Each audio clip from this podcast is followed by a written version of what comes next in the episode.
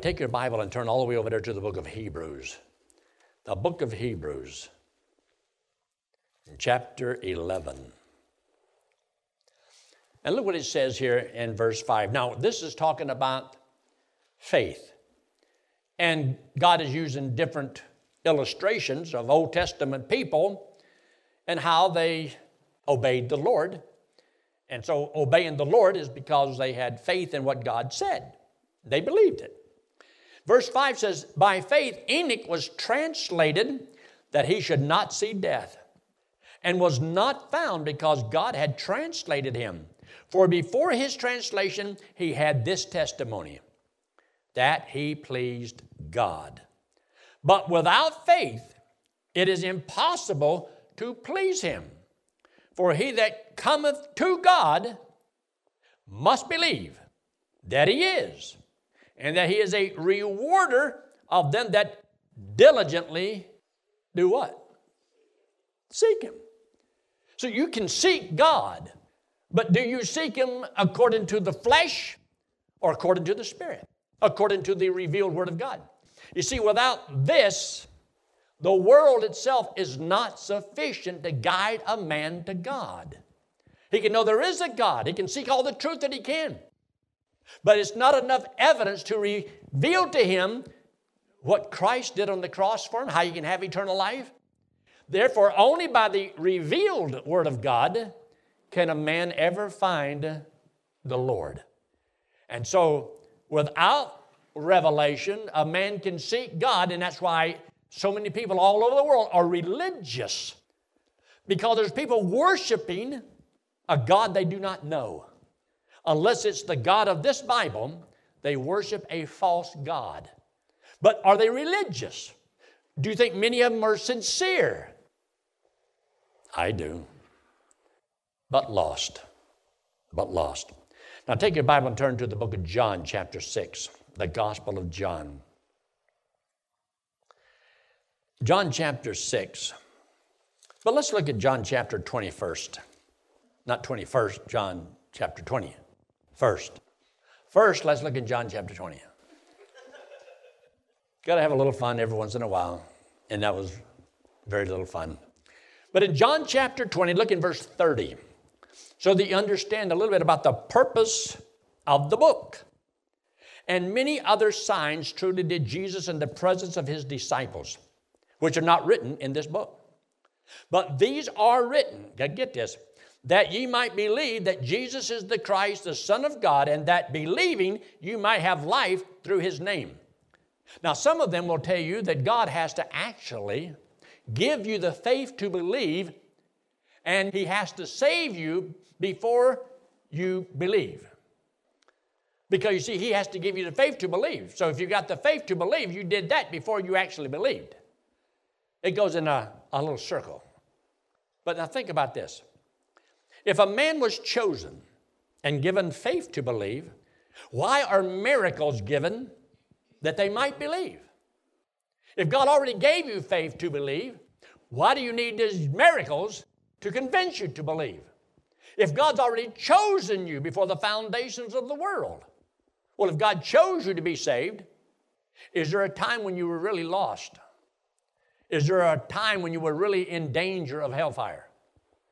If God has from the beginning already decided that He's going to save Warren over here, He's already determined He's going to save Warren. And that can't be changed, can't be altered. Has nothing to do with Him. God just arbitrarily chose Him. Why? I don't know why. He doesn't know why. But oh, he's so glad God chose him. Now, if God chose him, was he ever in danger of hellfire? Was he really ever really lost then?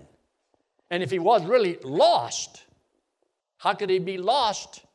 What if he had died before he actually got saved? So, is being chosen by God a guarantee that you will live until you really believe it? You're talking about a can of worms. You can go and mess up your mind so easy. But now get that ye might believe that Jesus is the Christ, the Son of God, and that believing you might have life. So, when do you get life? Before you believe or after you believe? when you believe. And the reason for those miracles, he says, now, the ones that are mentioned in the Gospel of John are here as evidence that Jesus is who he claimed to be, and that evidence will help you to believe. Now, go to the book of John, chapter 6. John, chapter 6. And look at John chapter 6 and verse 64. Jesus said some mighty strong words. They were not clearly understood. Those that were following him, the multitude, had a problem and said, This is a hard saying. Who can understand it? They could not understand what he was saying. But Jesus says in verse 64, But there are some of you that believe not. Now, do you believe that Jesus knew out of a multitude which ones believed and who did not believe. It would appear to me that he would know every individual and who believed and who does not believe. And because some did not believe, he says, This is why I made a statement. Because he made a statement.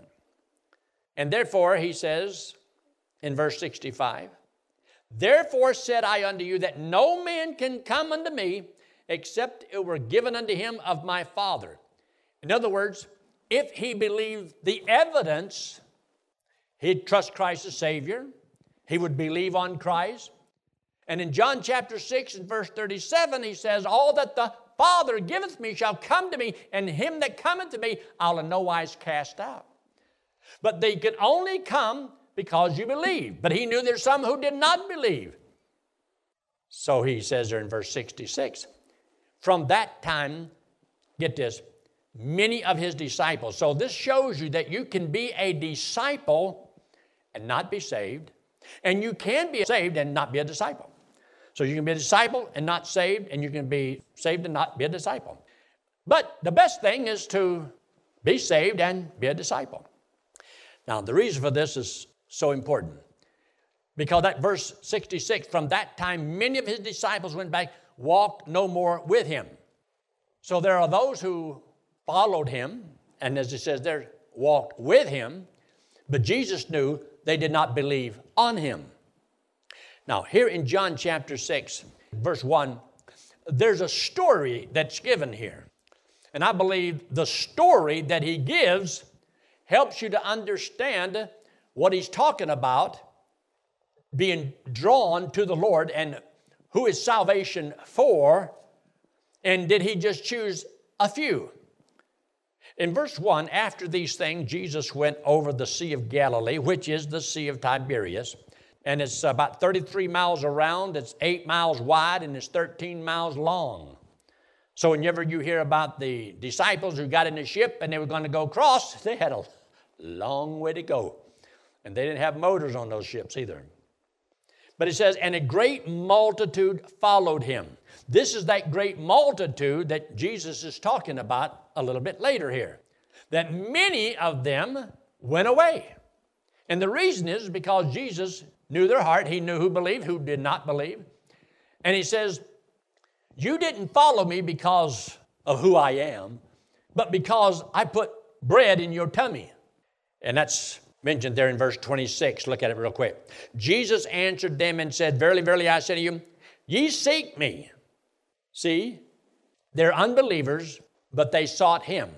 Jesus is God. But now they're not believing that he is God, but they did seek him. But he also told them, he says, Not because you saw the miracles, but because you did eat of the loaves and were filled. And maybe they're still hungry, want some more. I don't know because this was the next day. See there in verse 22, uh, the day following. Okay, another day, I'm hungry again. But go back there to verse 2. Because they saw his miracles, which he did on them that were diseased. Jesus went up into a mountain, and there he sat with his disciples. And the Passover, the feast of the Jews, was nigh. Jesus then lifted up his eyes, saw a great company come unto him. He said unto Philip, when shall we buy bread that these may eat? And this he said to prove him, for he knew, himself knew what he would do. But Philip didn't know what he was going to do. But the Lord knew what he was going to do. Isn't it interesting that of all of these disciples that he had, who's the one that he asked this question? It was Philip. And Philip got to see in the following verses at least three miracles. But you notice over there, hold your place right there, and look in chapter 14 of John. And you'll notice that when Jesus says, Be not afraid, he says, You believe in God, believe also in me. My Father's house are many mansions. If it were not so, I would have told you. He said, But I go to prepare a place for you, that where I am, there you may be also. And he says, uh, I'm the way, the truth, and the life. No man comes unto the Father but by me. Well, and then Philip had a question. See there in verse 8? Philip said unto him, Lord, show us the Father, and it suffices us. Jesus said unto him, Have I been so long time with you? Yet hast thou not known me, Philip? He that hath seen me hath seen the Father. How sayest thou then, Show us the Father? Believest not thou that I am in the Father, the Father in me? The word that I speak unto you, I speak not of myself, but the Father that dwelleth in me, he doeth the works. Believe me that I am in the Father and the Father in me, or else believe me for the very work's sake. Didn't you just see what I did? Don't you remember when I asked you that question? Hey, what are we going to do? What are we going to feed all these people with? Now go back there to verse 7 of chapter 6.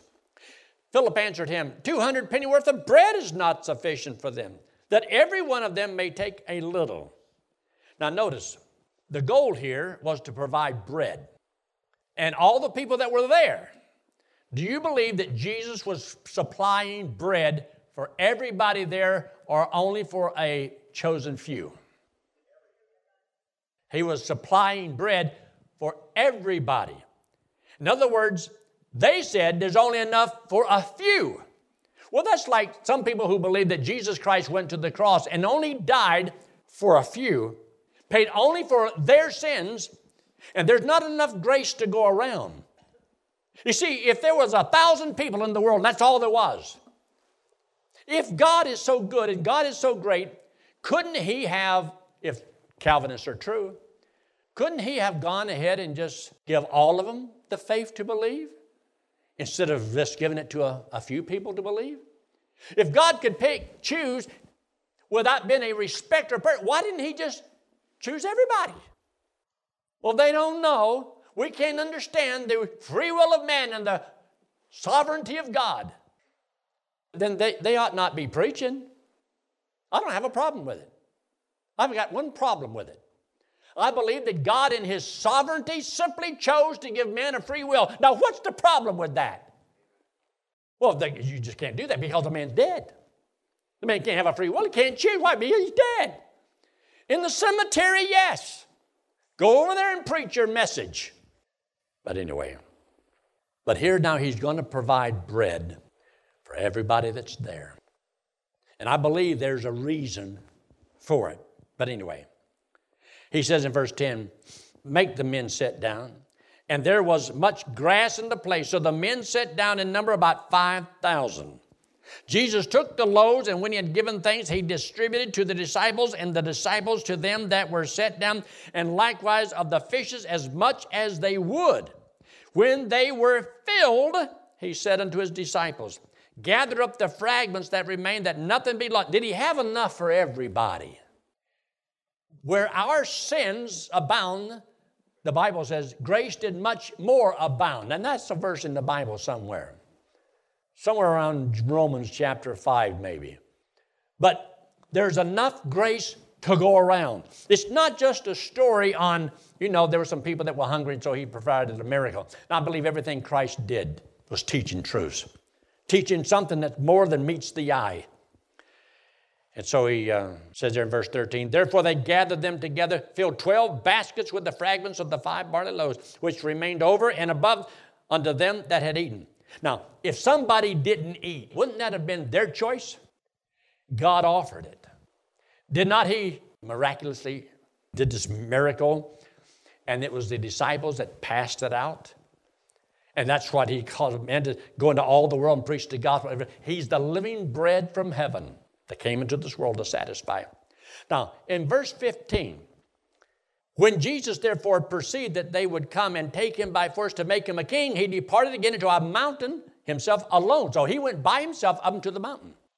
And when evening was now come, his disciples went down unto the sea and entered into a ship, went over the sea into Capernaum. So now remember, they were in a place called Tiberias, close in that area, but then they're going to go up there to the northern part where you have Capernaum. Now, there was a curse put on the place of Capernaum because God said He did not many miracles in that place because of their unbelief. But anyway, that's uh, where they were headed. And He says here in verse 17, entered into a ship, went over the sea to Capernaum, and it was now dark, and Jesus was not come to them. Jesus went up the mountain. They got in a boat, started across the sea. And the sea arose by reason of a great wind that blew. Miraculously, God had nothing to do with it. Mm. So when they had rowed about five and twenty or thirty furlongs, about three miles, they see Jesus walking. That would have put him in the middle of the sea because you know it's seven miles wide, 14 miles long. So out there in the middle. And he says, Be not afraid. In verse 21, then they willingly received him into the ship, and you ought to underline the next word immediately. The ship was at the land whither they went. In other words, they arrived on time. Is this a miracle? I would consider this a miracle because he gets in the boat, immediately they're at the land. Now, there's something else that happened here. How did Christ get there? The day following, when the people which stood on the other side of the sea saw that there was none other boat there, save that one whereinto his disciples were entered, and that Jesus went not with the disciples into the boat. So they saw the boat, and they saw the disciples get on the boat and leave. But Jesus went up to the mountain. So now they want to know hey, let's get in the boat and go over there too. When they get there, how did Jesus get here? Save that one whereunto his disciples were entered, and that Jesus went not with the disciples into the boat, but that the disciples were gone away alone. Howbeit, there came other boats from Tiberias, nigh unto the place where they did eat bread. After that, the Lord had given thanks. When the people thereof saw that Jesus was not there, neither his disciples, they also took shipping and came to Capernaum, seeking for Jesus. And when they had found him on the other side of the sea, they said unto him, Rabbi, when camest thou? I'd want to know how camest thou? How'd you get here? How do you think he got there? Well, he took the boat. He ran all the way around it. They considered that that could have been a miracle. Remember, the things that Jesus did was to convince people to believe that what he said was the truth. And he says, You seek me because, he says, not just because you saw the miracles, but because you didn't eat the loaves and were filled, it satisfied you. He says, There's something more, something better than the physical food of this world. So now he uses that to Talk to him about the real bread from heaven. Talking about the bread, and that's why he says in verse 29 This is the work of God that you believe on him whom he hath sent. They said unto him, verse 30, oh, What sign showest thou then that we may see and believe thee? What do you work? Where have your eyes been? You saw the feet of the 5,000. Don't you believe? Look what I've done. Well, how much more evidence do you need? You know what? Even in the Gospel of John, it says, Blessed are those that believe that have never seen. Isn't it great if you could have saw it and you believe it? But I wasn't there, I never saw it. But I still believe it. I believe whatever God says in this book. And I don't have any problem with it. But my faith is in what the Lord says. So they wanted to know. They said, We got bread that came down from heaven. He said, Yeah, yeah, yeah. They're dead today, too. They ate that bread in the wilderness, that manna. He said, But I've got some bread that if you eat this bread, you will never die. That was too hard for them to understand. So later he told them about eating my flesh and drinking my blood. Well, that's what he told them to do too. See there in verse 51 I am the living bread which came down from heaven. If any man eat of this bread, he shall live forever. And the bread that I will give is my flesh, which I will give for the life of the world life of the world. Well, if it was only for those uh, few that he was going to choose, it wouldn't have to be for the life of the whole world. But I believe that Christ died and paid for all the sins of all the world so that all the world could have this living bread that came down from heaven so that he could have as a free gift everlasting life. And so he says that when you believe, he said, I'll never cast you out and I'll never lose you. You see, look there, for example, in verse 36 But I said unto you that ye also have seen me and believe not. You've had the evidence, you've seen me, you've seen my works, you've heard my words, and you will not believe. It doesn't matter what he says or what he does, they will not believe it. So that's why at the end of this chapter, he knew who would not believe on him and those who did not believe. And that's why he says, Those who do believe, he said, I'll never cast you out and I'll never lose you. Down here, he makes this statement in verse 40 And this is the will of him that sent me, that every one which seeth the Son and believeth on him may have what? Everlasting life. Everyone. So it's up to the individual. They can have evidence.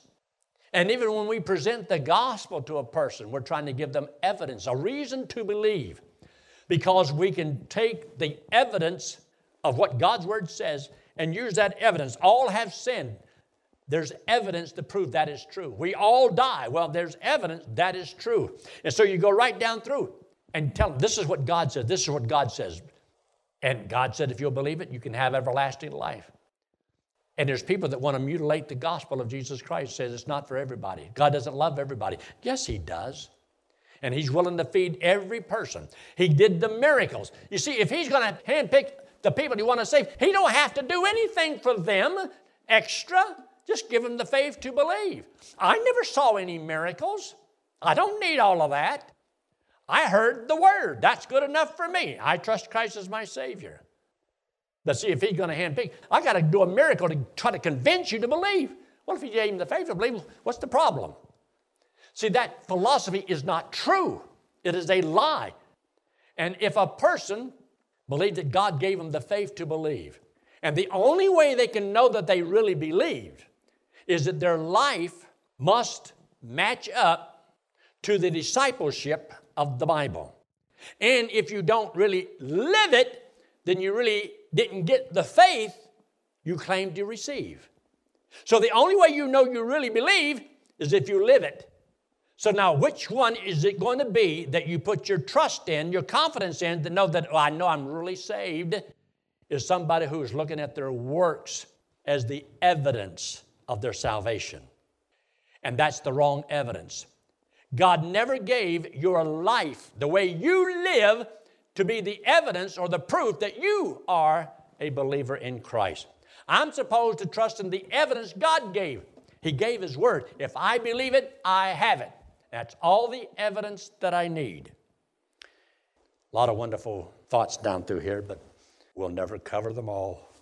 But I think you get my drift. You get my drift? This hand represents you and me. And everybody in the world the Bible says that God so loved the world, but we have all sinned, the whole world. And because we've all sinned, we're all condemned. We all have sinned against God, the whole world. But God made the world to convince the whole world that God is real. And therefore, we are going to be responsible. And God has given us evidence and we should believe that evidence. God loves us, hates our sin. And for us to pay for sin is eternal separation from God in hell. But God loves us and wants us to go to heaven. To go to heaven, we have to be perfect, as righteous as God. And nobody in the whole world is good enough to go to heaven. You see, we, because of our sinful nature, take the evidence and we still can't find God until somebody brings to us the revelation because you can't come to trust Christ as Savior just by seeing the stars at night and by looking at the beautiful flowers and the beautiful sunsets and all those things. Might, you might be awestruck by His power and His majesty and all that, but you will never know the Lord except through Jesus Christ, and that's only by revelation. So the Bible says we cannot save ourselves. We are all like sheep, we go astray. We seek our own way. Even when it comes to seeking God, we want to seek God our way, do our own thing, and so on. This hand represents Jesus Christ. He's God in the flesh. He came into this world because He loves us, the whole world. So when He took all the sin of the world, He didn't take part of it, He took all the sin of all the world, paid for it on the cross, came back from the dead, and said, The only thing we have to do is believe He did this for us. He that believeth hath, present tense, right now, hath everlasting life. Best news in all the world. Let's pray, shall we? With heads bowed and eyes closed, no one looking around. If you're watching by internet tonight, I pray that if you have never trusted Christ as your Savior, that you will see and understand by the things that were shared tonight God loves you. And when He died on the cross to pay for the sins of the world, that included you. And that He wants you, He loves you, He desires you. He wants you to go to heaven, to be with Him for all eternity. The only thing you have to do is will you believe that He did that for you? And if you'll believe that He died on that cross and paid for your sins, He said He'd give you everlasting life as a free gift. Would you trust Him? If you will, right on the screen says, Yes, I'll trust Christ as my Savior. We'd love to know. You don't have to, but it just encourages us. Our Father, we thank you so much for the opportunity we have to come before you. We pray, Lord, that your will to be done in our lives, knowing that we have been given the power of persuasion. Help us to use the evidence that you've given to us and all the power of the gospel to explain to individuals what you did for them. And that is for everybody. Bless our church and also, Lord, for the radio Bible study. Lord, just so many things going on. Just pray for wisdom. Give us a good Sunday this coming church service and just pray your will to be done with us there. Help us get everything done that we need to. Continue to bless us. In Christ's name we pray. Amen.